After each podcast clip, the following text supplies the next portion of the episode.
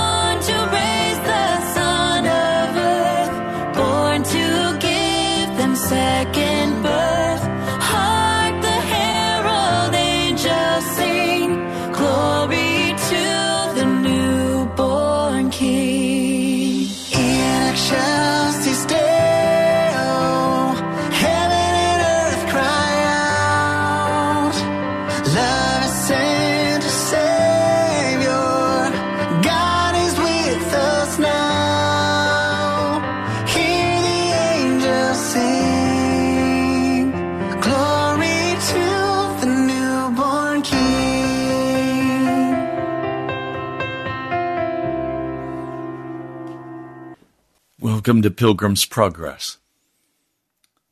I'm Ray Greenley from the National Prayer Chapel.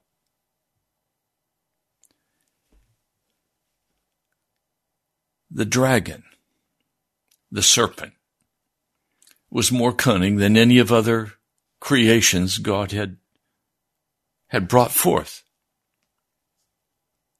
It was this serpent that came, this dragon that came to Eve in the garden.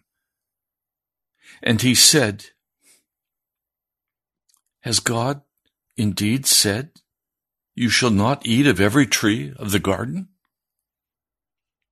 The woman answered, We may eat the fruit of the trees of the garden, but of the fruit of the tree which is in the midst of the garden, God has said, You shall not eat it, nor shall you touch it, lest you die. The serpent, the dragon, the devil, said to the woman, You will not, you will not surely die.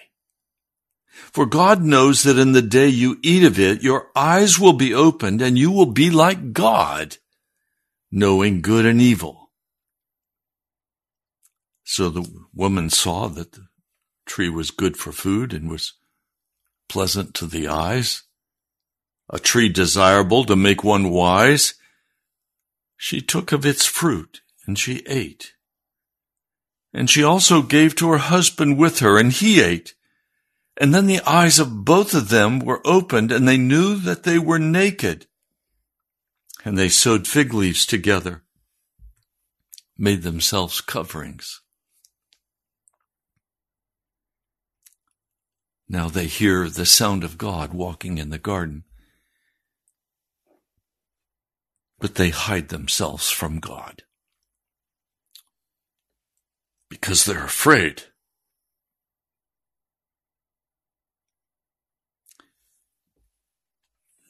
They were afraid of God.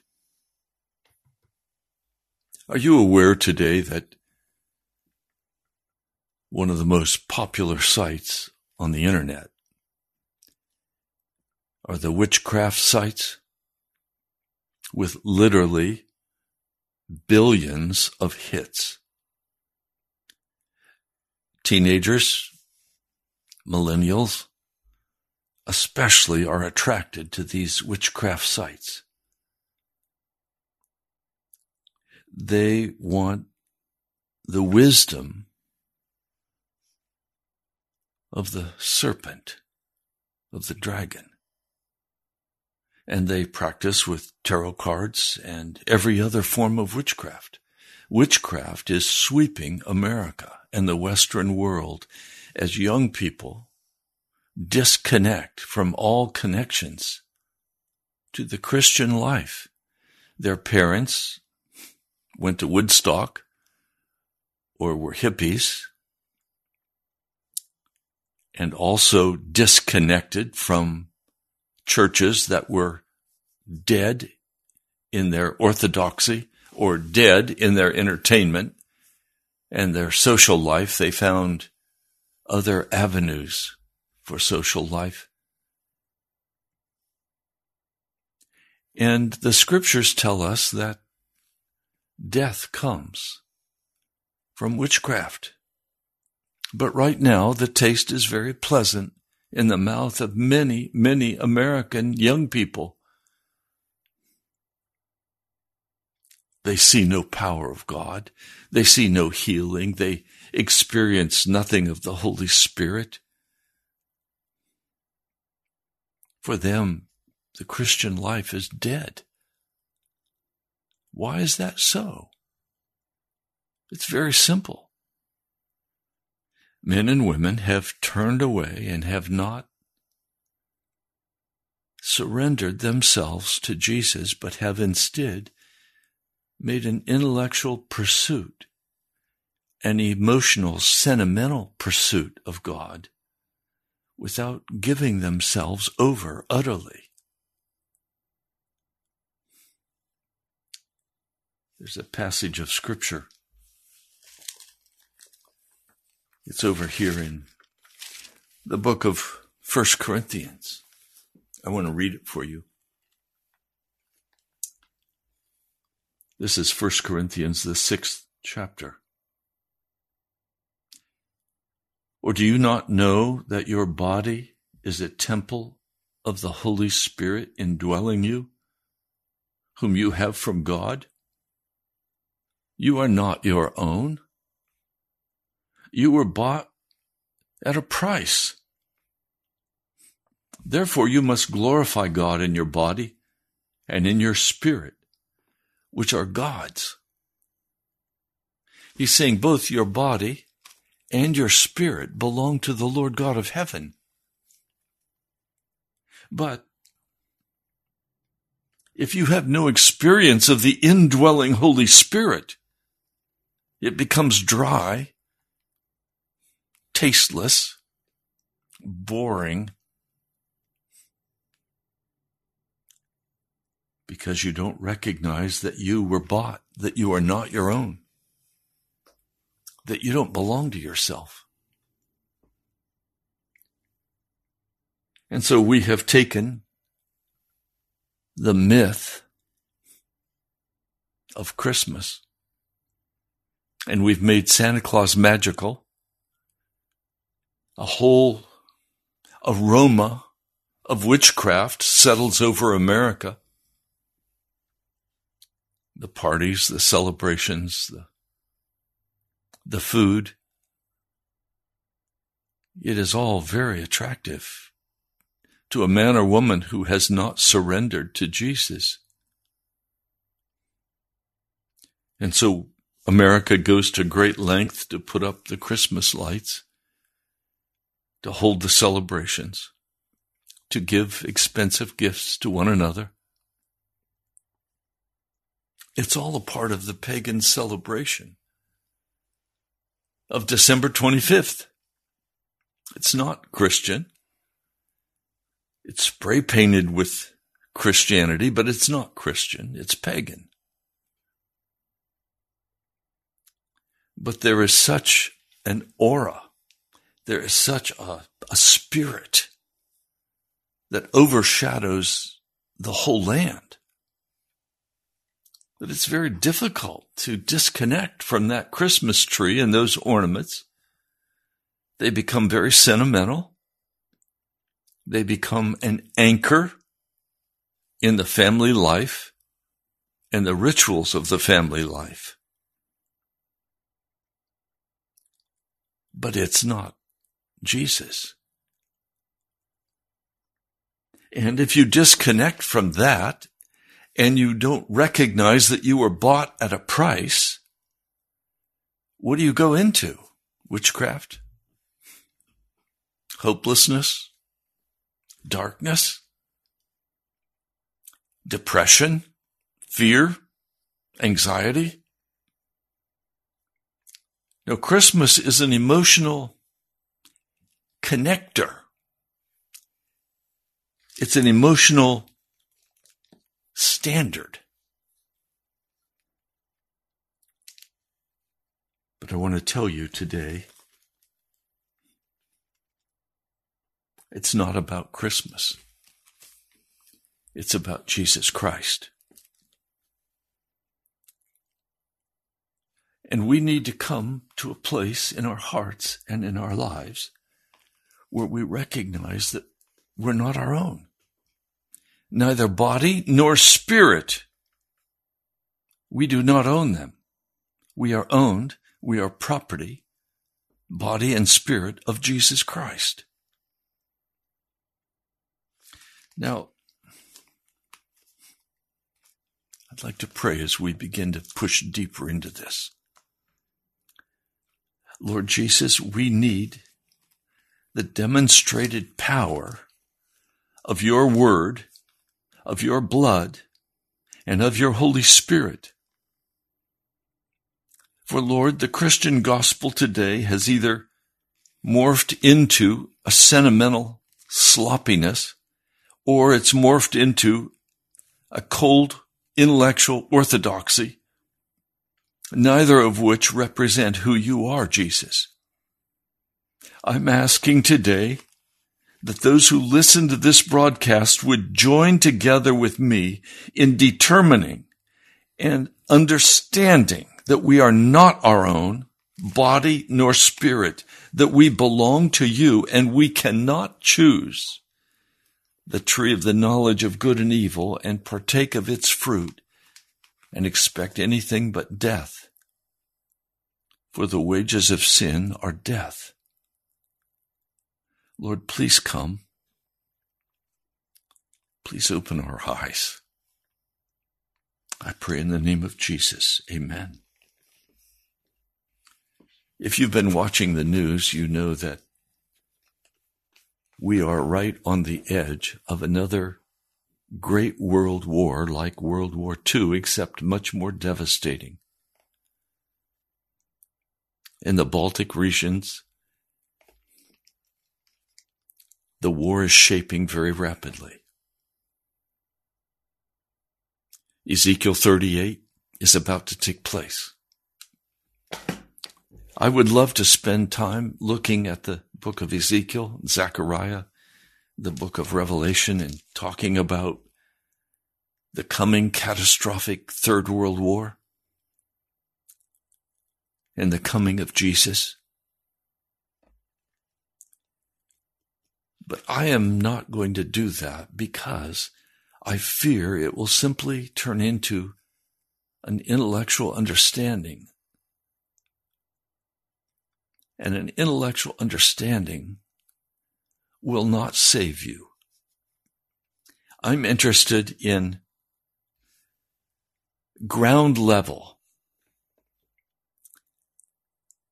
decision making on your part and on my part about the ownership of Jesus Christ over our lives so that we're not deceived by the emotionalism of the modern church, of its false Christmas celebrations, of its cantatas, of its, of its plays. of its preaching. I just listened to a, a new song by an artist that I've often used on this broadcast. A family that loves Jesus. But the piece of music, the newest piece they've made, caused me to weep before God. Because they took the position in this new piece of music that they've just written that Jesus paid it all at the cross and pardoned me for my sin, and now I'm saved with not one word of repentance, not one word of becoming holy before God. There are so many lies being spread. It's obvious that people have not seriously read the scriptures. They don't understand. They don't understand what all of this means. When we look at this passage that I just shared with you, it's 1 Corinthians, the sixth chapter he prefaces this statement of, You're not your own, you were bought with a price. He prefaced that with, in verse 9, Do you not know that unrighteousness will not inherit the kingdom of God? You must not be deceived. What is the deception? The deception is that you were made righteous by what Jesus did at the cross and you have no cooperation needed with God to be made holy. That, that when Jesus looks at you, he doesn't see you, he sees himself. And that's a despicable lie from the devil. So you read this, do you not know that unrighteousness will not inherit the kingdom of God? And you say to yourself, hey, no problem here. I am Jesus' righteousness. No, you're not. Righteousness cannot be passed from one person to another. That's impossible. You have to be made righteous by the indwelling power of the Holy Spirit through the blood of Jesus, through what he did in the atonement at the cross. You must not be deceived. Neither fornicators, now, I'm going to read this. It's a list of actual behaviors. I want you to understand this behavior must cease or you will not be saved. Neither fornicators, that is people who are sexually unclean. If you're living with somebody that you're not married to legally and spiritually, you are a fornicator and you are hellbound. That's what it's saying. Neither idolaters, anyone who puts anything ahead of Jesus, family, children, job, money. Got a call this morning from a brother. He was telling me about how he had received a sum of money and said to himself, I don't need to pay any offering or tithe on this money. It's mine. And the Lord immediately shut down his workplace. He became sick. I said to him, Look, you're playing with God, and he withdrew his Holy Spirit from you because you willingly lied to the Holy Spirit. That cost Ananias and Sapphira their life. It's by God's grace. It has not cost you your life. Do you understand? We live in a cause and effect world. And what you do and what you say has a direct impact on what God will do in your life. And if you're lying to God, if you're claiming some false theological position that is nowhere taught in the scriptures, Read First John. Read Romans, the sixth chapter. First Corinthians, sixth chapter. You must not be deceived. Neither fornicators, nor idolaters, nor adulterers. nor effeminate, that is, homosexuals, nor same sex activity, nor thieves, nor the covetousness, nor drunkards, nor abusive persons, nor swindlers will inherit the kingdom of God. And these things some of you used to be, but you were washed, or you washed yourselves if you take the actual tense of the Greek. You were made holy. Something God did in you. You were made holy. You were made righteous.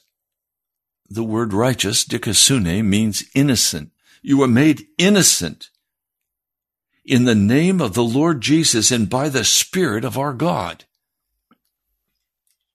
Very specific, concrete actions that he says will cause you to go to hell. So when we come to this story of Jesus being born in Bethlehem,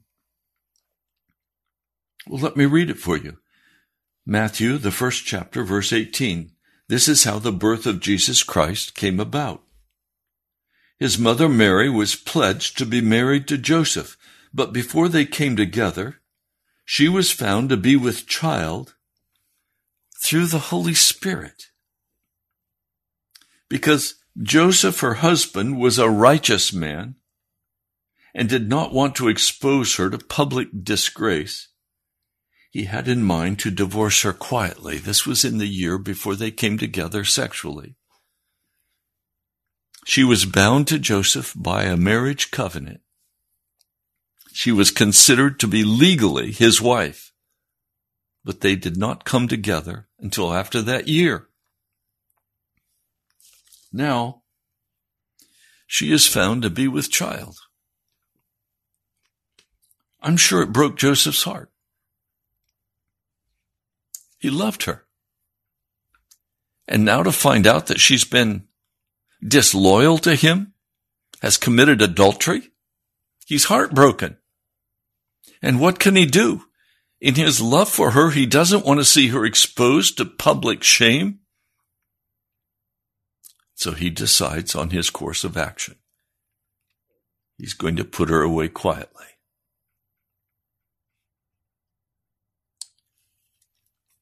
Now, can you imagine how Mary felt? She was hoping to be married, to come together as one, to bear children for Joseph. But now, she doesn't know what he's going to do. I'm sure that she's terrified of facing him but she knows what the Holy Spirit has said through the angel Gabriel. She knows what God has said about this child that is now resting in her womb. She knows it did not come by sin. She has heard the Old Testament about a virgin bearing a child and that child being the Messiah. What should she do? Well, she does something that I understand perfectly. She ran. She went to the Judean hills out of Galilee, out of Nazareth, to find Elizabeth.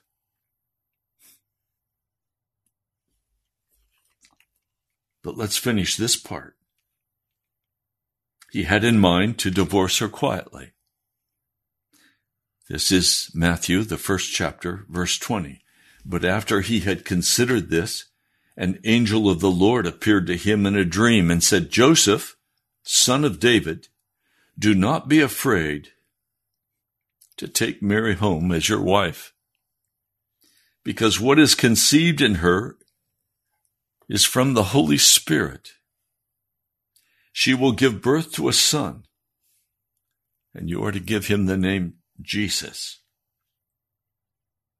because he will save his people from their sins. It does not say because he will save his people in their sins. Jesus never came to save us in our sin. That's the lie of the modern church. He came to save us from our sins, to deliver us from our sins. Now, we in the modern church have not experienced this, and many of you, even as you listen, you still struggle.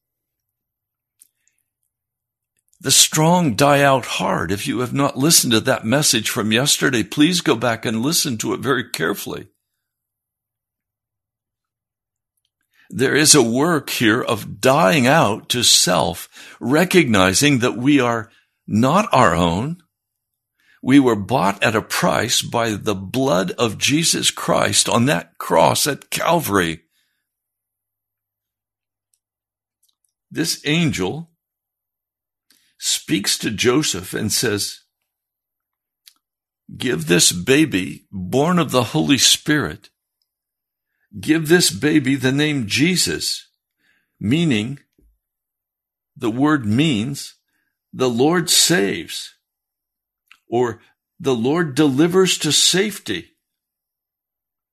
He saves from sin.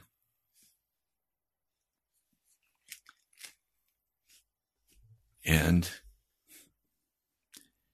Mary runs. She runs to Elizabeth. This is an astonishing story. You remember Luke, the first chapter, verse 34. How will this be? Mary asked the angel, since I'm a virgin. And the angel answered, The Holy Spirit will come upon you, and the power of the Most High will overshadow you. So the Holy One to be born will be called Son of God. Even Elizabeth, your relative, is going to have a child in her old age, and she who was barren is in her sixth month for nothing is impossible with God. I am the Lord's servant, Mary answered. May it be to me as you have said. And now she's faced with what do I do? Verse 39 At that time, Mary got ready and hurried to a town in the hill country of Judea, where she entered Zachariah's home and greeted Elizabeth. When Elizabeth heard Mary's greeting, the baby leaped in her womb, and Elizabeth was filled with the Holy Spirit. In a loud voice, she exclaimed, Blessed are you among women. Blessed is the child you will bear. But why am I so favored that the mother of my Lord, of my God, should come to me? As soon as the sound of your greeting reached my ears, the baby in my womb leaped for joy. Blessed is she who has believed that what the Lord has said to her will be accomplished.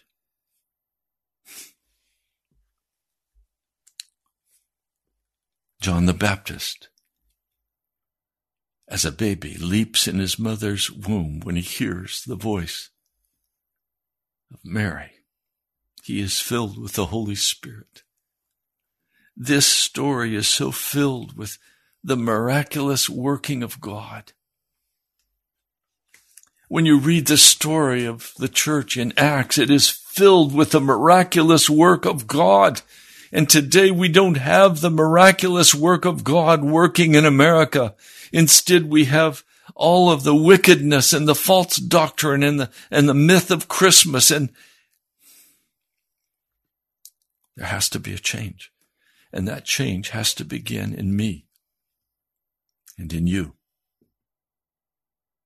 It demands radical action on our part to believe that we are not our own.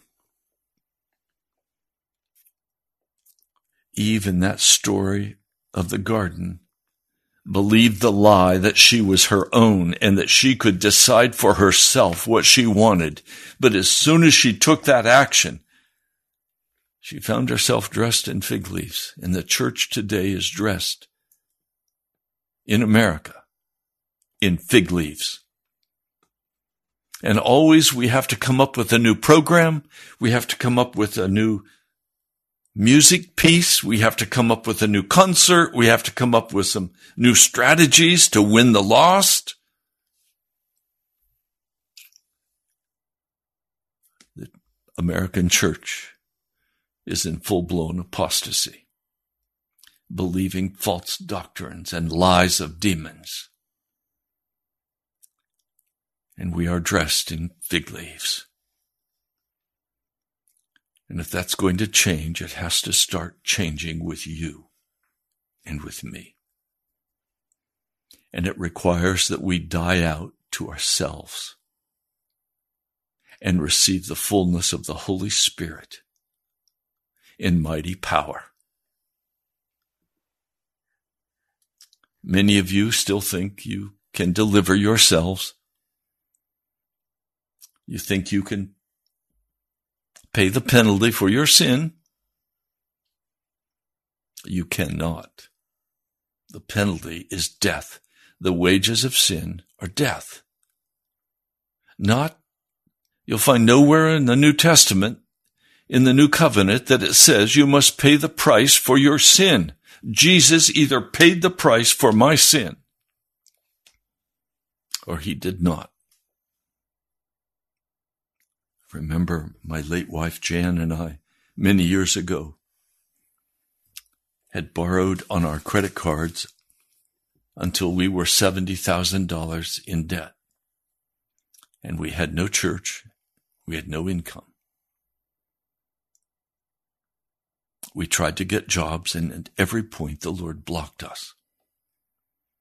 There was incredible demonic activity going on around us, attacks of the physical attacks of the enemy, loud pounding on our doors and windows, sounds like rocks being thrown at the house. Go out and walk, and you hear footsteps walking behind you. You hear the growls of the demons. He was trying to destroy us. We finally took all of the bills from all of those credit card companies and we laid them out before the Lord and we repented for going in debt. And we confessed that we had no way to pay that debt. We also confessed that we would not declare bankruptcy over that debt because that would be stealing and would further alienate us from the Holy Spirit. And so we laid those bills out before the Lord. We confessed our sin and we prayed through until he gave us the victory and said he would pay those bills. Now, every month from that point forward, he also instructed us to call each debtor and to make arrangements to pay $50 a month on each of those credit card bills. And he said he would send the money to us every month. Suddenly, we received a check in the mail for $300 from a man that I'd known some years before. We did not ask him. He and his wife said the Holy Spirit told them to send that $300.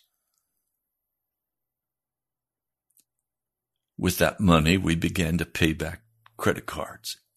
And then continually we received until that bill was totally paid off. Every month that man and wife sent us $300. Other people did similar things and said the Lord had instructed them. Now look, I have no radio. I have no church. I'm simply spending my time in prayer, homeless, living with a, a non-Christian family up in Baltimore, laying on my face before Almighty God, with no house, no car, walking to the grocery store to buy enough groceries for the couple we were living with and ourselves.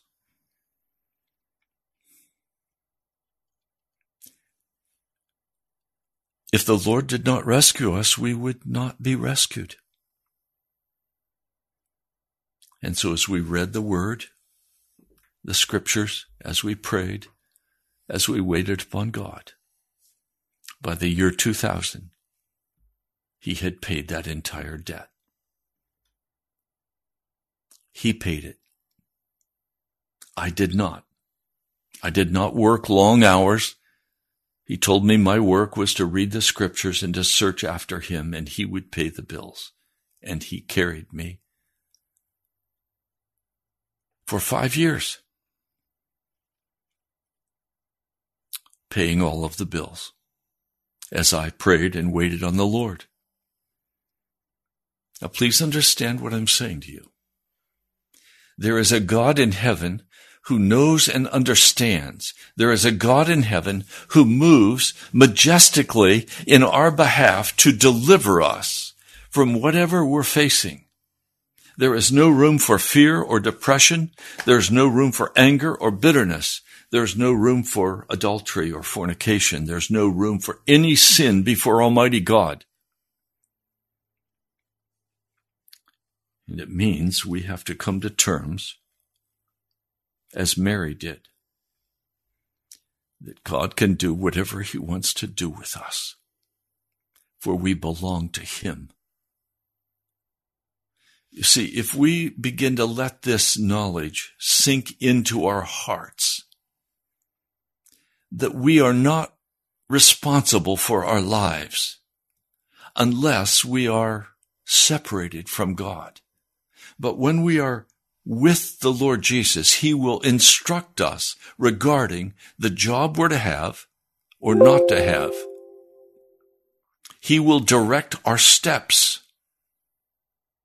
The Lord God of heaven will intervene in majestic power. And I'm standing by faith that He will come now in the fullness of his presence and fill me and you with the Holy Spirit baptism of Pentecost to give us the power to do the work of the gospel. Many of you, including me, lack the fullness of the Holy Spirit to do the assignment of God to prepare the way for the Lord.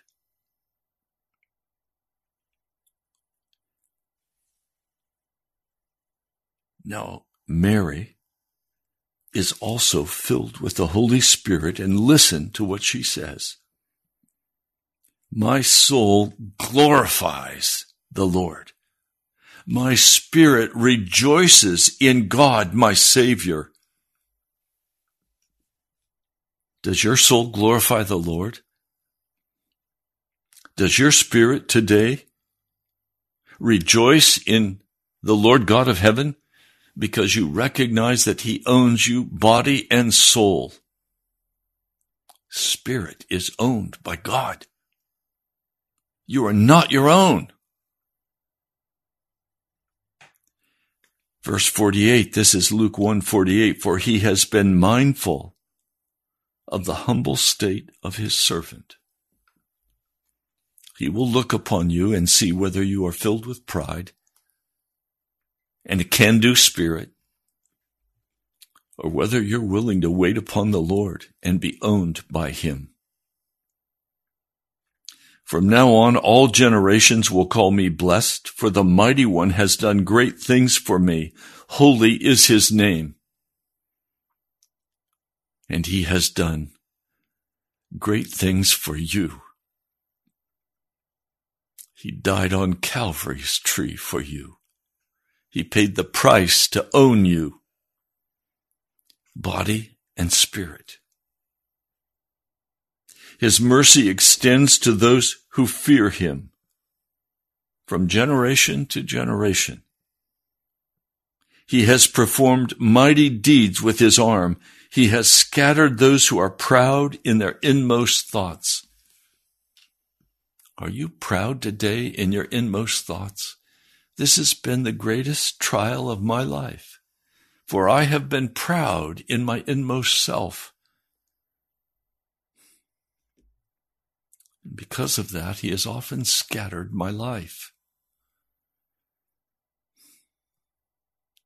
I was much in prayer this morning for the National Prayer Chapel, taking each person who comes in my hands and lifting them before the throne of God, and asking that He not scatter the National Prayer Chapel with sickness, with financial loss, asking that all pride in my inmost thoughts could be utterly removed once and for all, because I acknowledge that I am not my own. This body is not my body. I'm to care for it. I'm to feed it carefully. I'm to fast. I'm to pray. I'm to use my body in the service of the Lord. I could not come and sit here before you and do this broadcast if I were not in the flesh, if I were not here in the body. The Lord has given me this body to come before you and for my spirit to speak the words of glory. And so that's why I'm doing this. I've asked that the Lord would not scatter those who listen to this broadcast, but instead would humble our hearts before Him that none of us would be proud in our inmost thoughts.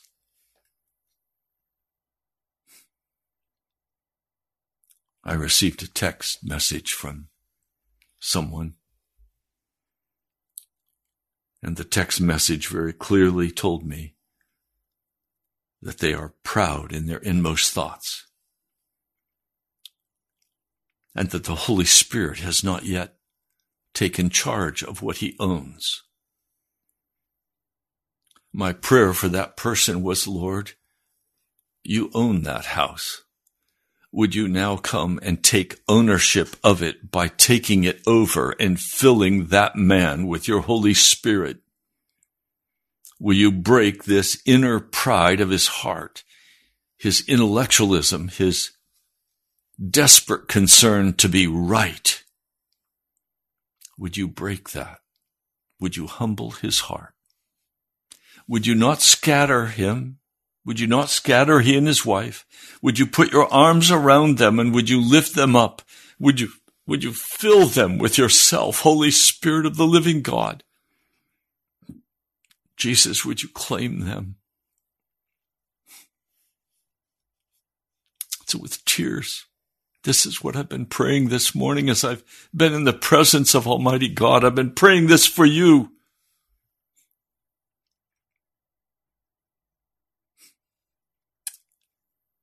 my heart is greatly troubled by the lack of understanding that we are not our own. That most of us have, like Eve said, Oh, this looks good. I think I'll take that. Oh, and that looks good to eat. I think I'll eat that. Oh, thank you. Thank you. Thank you. Yes, I deserve that.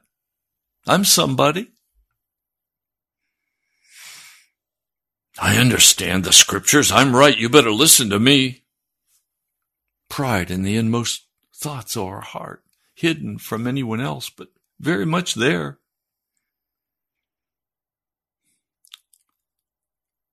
Do you recognize what I'm talking about with your soul? One of our listeners sent a text, a message on our on our board saying, I want to die out. I prayed for that person the gift of dying out.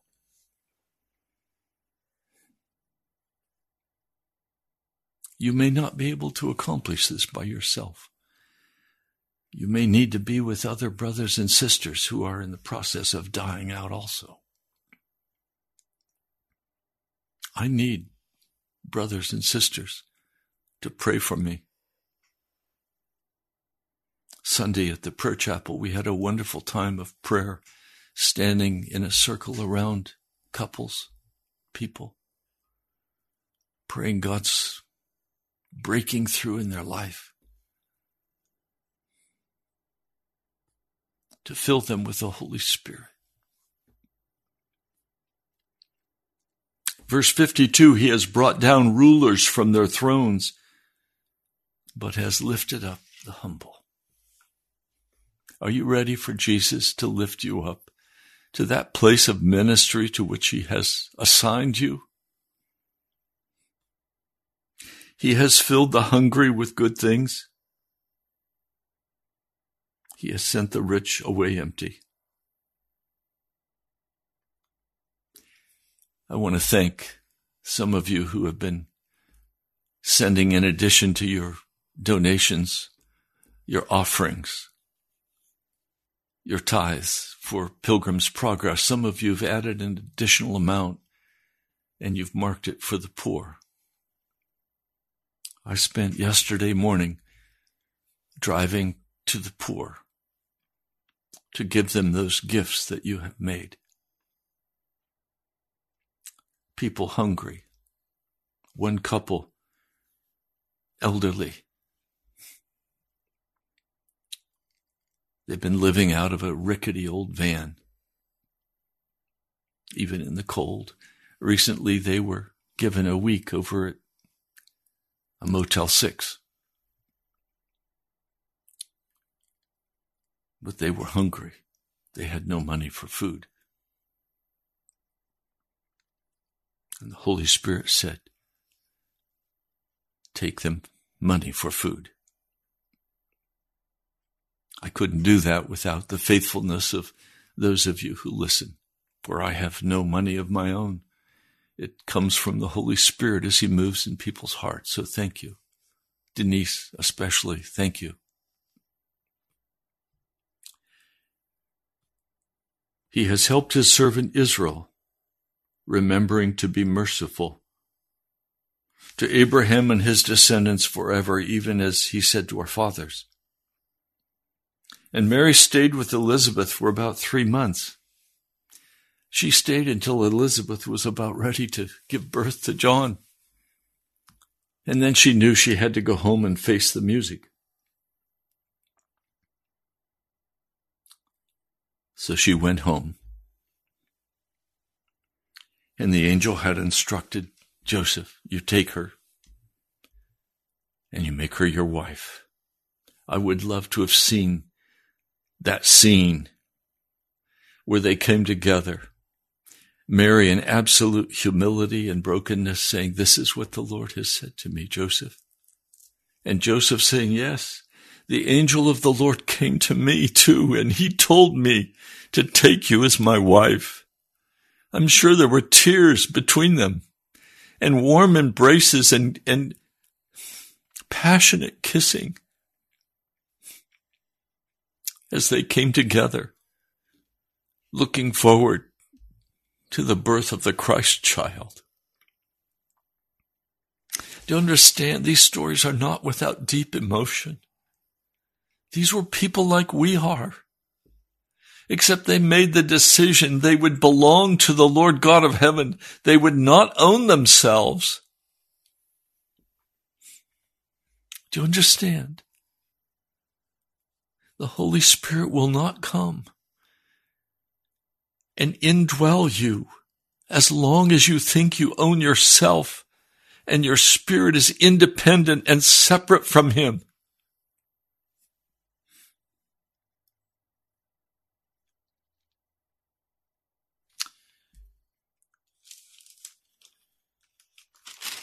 And so Jesus was born.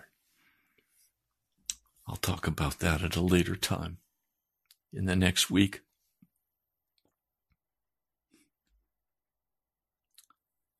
It is a wonderful story of God's grace and His mercy for you and for me. Our Savior came. He had to come of a virgin because he could not allow Joseph to place his seed in Mary, and so they had no sexual intercourse until after Jesus was born. Jesus to be perfect made perfect by the Holy Spirit combining with Mary. Jesus would not have the nature of a fallen man. He would have the nature of Adam before he fell. He could not be tempted to sin because he was God. But he had to live in the sorrow and brokenness of this world, and he had to experience the trials and the sufferings of every human person. Finally, going to that cross and dying for you and for me. He was born of a virgin by the Holy Spirit. What do you need to go face? What very painful and difficult thing do you have to face today? Know that if you do not own yourself and you do not own your spirit, you can trust in God. For Romans 8:26 says all things work together for those who love the Lord. Jesus will still be your Savior today. He is my Savior. I pray He is your Savior. Well, I'm looking forward to hearing from many of you as this month is rapidly ending. We're halfway through and we're not halfway through in raising the necessary offerings and tithes to pay for this radio broadcast for this month. Would you write to me at the National Prayer Chapel, Post Office Box 2346, Woodbridge, Virginia 22195. You know, I've struggled with this issue of inviting you to give tithes and offerings, but I want to tell you the giving of tithes and offerings is a very important part of being one with Jesus Christ. It is a part of worship. As you give your tithe or you give your offering, if this is where you're primarily ministered to, if you give those tithes and offerings, you are saying, I surrender to you, Jesus. I belong to you. So thank you for those of you who give both tithes and offerings. I know the radio broadcast will be covered. I trust Jesus to move in your hearts. I'm more concerned about your worship of the Lord than I am the cost. I know He'll cover it. You can also go to our webpage, nationalprayerchapel.com, nationalprayerchapel.com, and you can give online. You're also welcome to come and worship with us if you need to die out to self, if you need to come into a new understanding that you're not your own, you were bought with a price. To understand that your spirit and your body belong to Jesus, then come and worship with us. Go to our webpage, it'll tell you what the directions are, what the address is, or you can call me at 703 489 1785. God bless you, my brother, my sister. I love you. I look forward to meeting you personally soon. In the name of Jesus. I'll talk to you soon.